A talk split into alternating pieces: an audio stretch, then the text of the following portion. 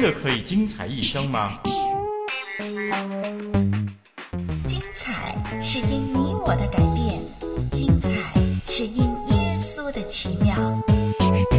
要追踪快乐不难，像呼吸一样简单。一生精彩，精彩一生。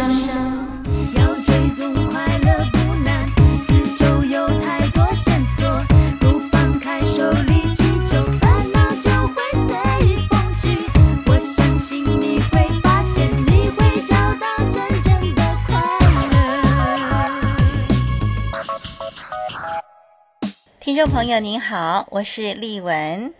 您今天过得怎么样呢？是不是又面对很多新鲜刺激的事情，等待着您去应付，等待着您去接受这些的挑战呢？有些人很喜欢改变，因为改变对他来说呢是一种的新鲜感。但是也有一些人呢是不喜欢改变的，希望能够保持原状，因为这样呢对他来说才有安全感。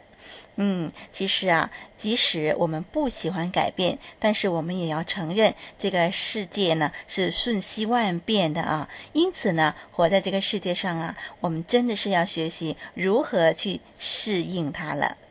不要怕变化，我们要常常使到我们的心智清醒，随时在变化当中呢，发掘人生的奥秘。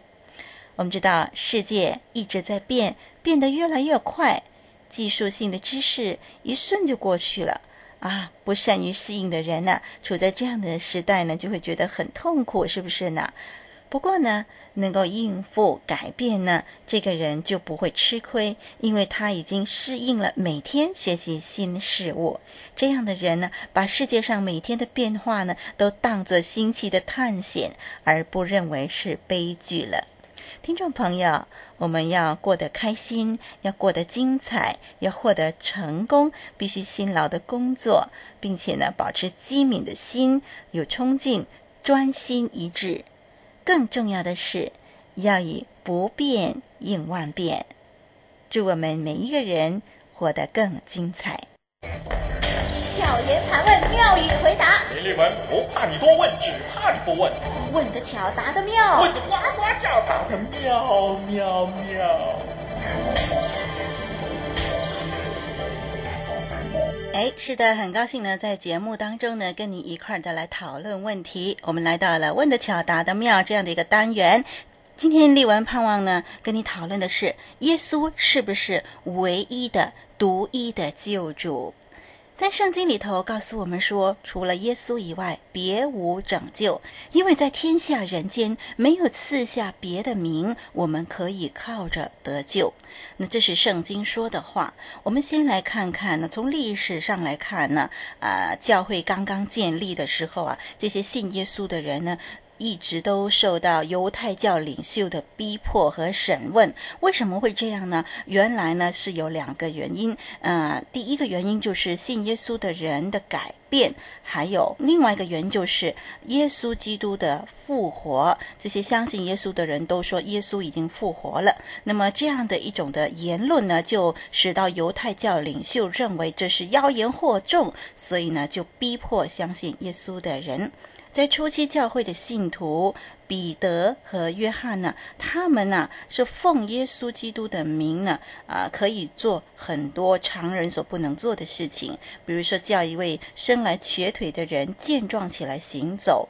为什么他们奉耶稣的名就可以做这样的事呢？因为原来耶稣是生命的主，是上帝叫耶稣从死里复活的主。那么这些信耶稣的人呢，清楚知道呢，叫人得健壮生命、除去疾病能力的呢，是从这位耶稣生命的主复活的基督而来的，不是从人本身的能力。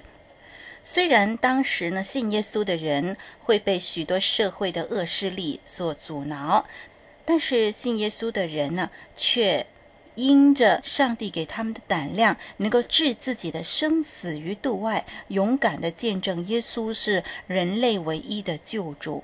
那么，根据历史事实呢，这些勇敢的人本来他们的性格是胆小如鼠的，啊，他们在一个极端的压力里头呢，仍然要见证耶稣是复活的，因此呢，他们的逼迫是越来越大。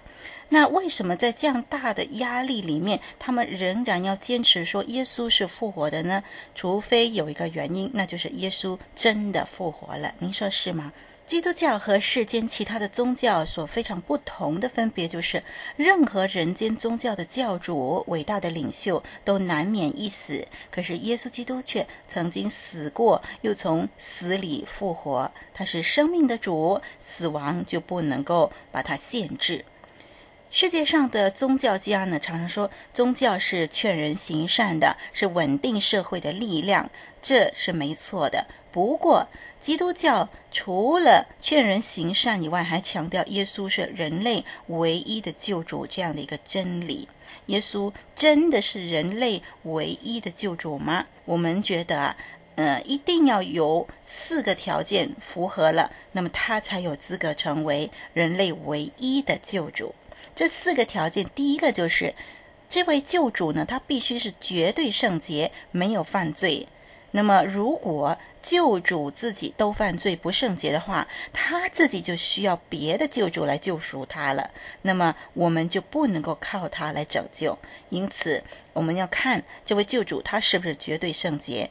从圣经里面看见呢，耶稣的圣洁是经过考验的。圣经告诉我们说，他曾经凡事受过试探，与我们一样，只是呢，他没有犯罪。耶稣没有犯罪，他口里面也没有诡诈。犹太教的领袖呢，因为不满意耶稣所传的天国真理，所以就尽力的图谋寻找耶稣的错误。耶稣知道他们的诡计，就向他们挑战说：“你们中间谁能够指证我有罪呢？我既然将真理告诉你们，为什么不信我呢？”这般的犹太教的领袖呢，始终是找不出耶稣有什么罪来。在罗马驻犹太地的总督比拉多，他很细心地审问耶稣的时候，他三次的宣告说，他查不出耶稣有什么罪来。的确，从啊历史的记载，从圣经的记载呢，我们看见耶稣完全没有罪。这不是他自己说他没有罪，而是许多的见证人说他没有罪，是反对他的敌人也找不出他有罪而做的见证。在人类历史上，没有一个人发现耶稣有罪。我们能在耶稣的身上找出什么罪来呢？不能，他实在是完全圣洁无罪的。因此，耶稣符合了救主的第一个条件了。巧言盘问，妙语回答。好，那么我们来看看第二个条件。我们认为呢，救主啊，他必须是绝对有能力的，能够拯救一切要相信他的人。如果救主的能力是有限的，那么他只能够救一部分人，而不能够救所有的人了。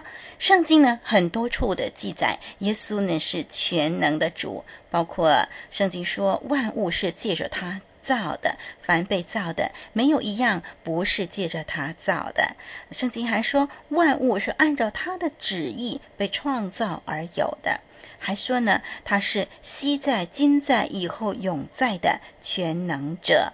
圣经还强调，基督的福音是神的大能，要救一切相信的人。嗯，耶稣的全能啊，能够包括呃创造的全能，托住的。全能托住万有的全能，还有救赎全人类的全能，因为他是神，是永恒的道，是万有的主宰，是全人类的救主。不单是救一个民族、一个时代的人，而是拯救所有的民族以及啊、整个人类。历史里面所有的人，只要人听见耶稣的救恩，肯谦卑地归向他呢，愿意接受他宝血的救赎，那么他都能够拯救。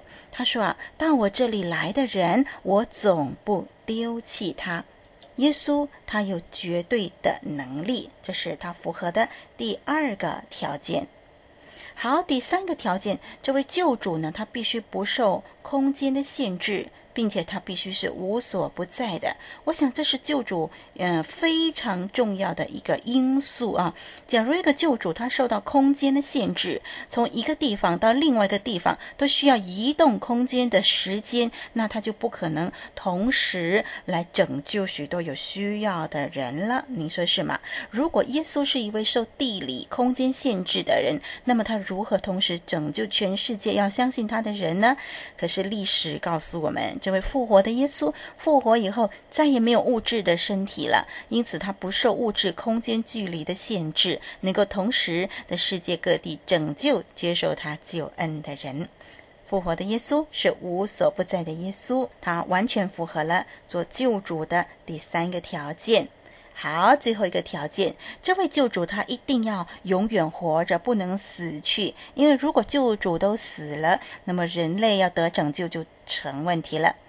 圣经记载耶稣被钉死在十字架上，但是呢，他第三天从死里复活，他的身体复活后的身体呢，多次向相信他的人显现，对他们讲解天国的道理。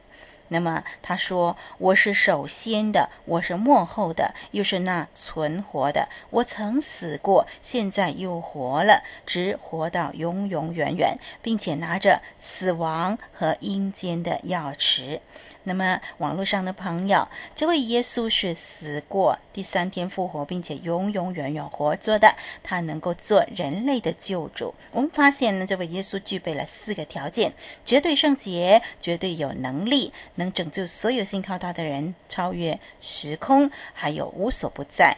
啊，他能够啊胜过死亡，永远活着。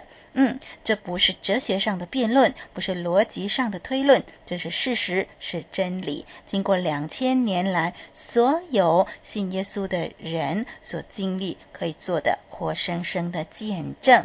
所以，回答我们的问题：耶稣是独一的救主吗？丽文呀确切地说：是的，他是独一的救主。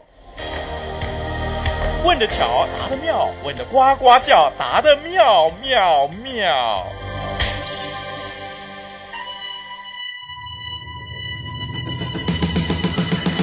不要气馁，不要放弃，忍耐片刻，多走一步，你的一生将会更精彩。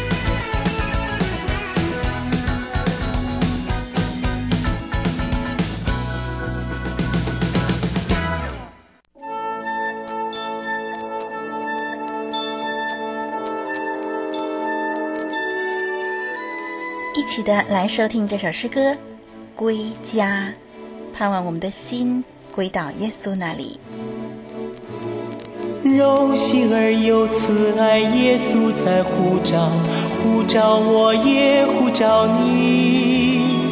他在天上等待，夜来的寻找，寻找我也寻找你。归家，归家。这疲乏人归家，何等恳切慈爱，耶稣在呼召，呼召你罪人归家。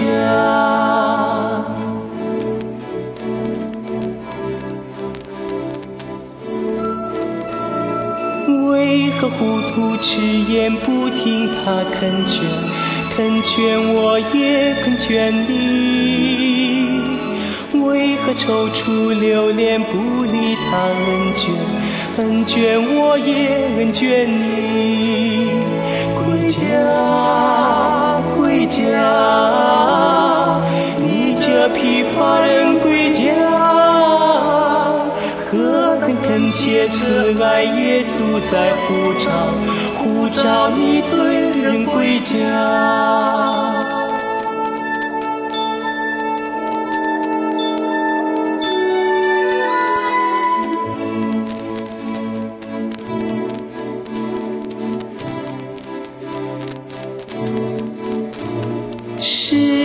迹流逝，机会要越过，越过我也越过你。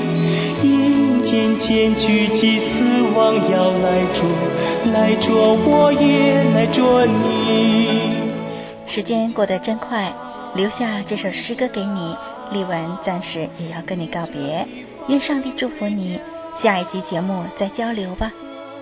且此来，耶稣在呼召，呼召你，醉人归家。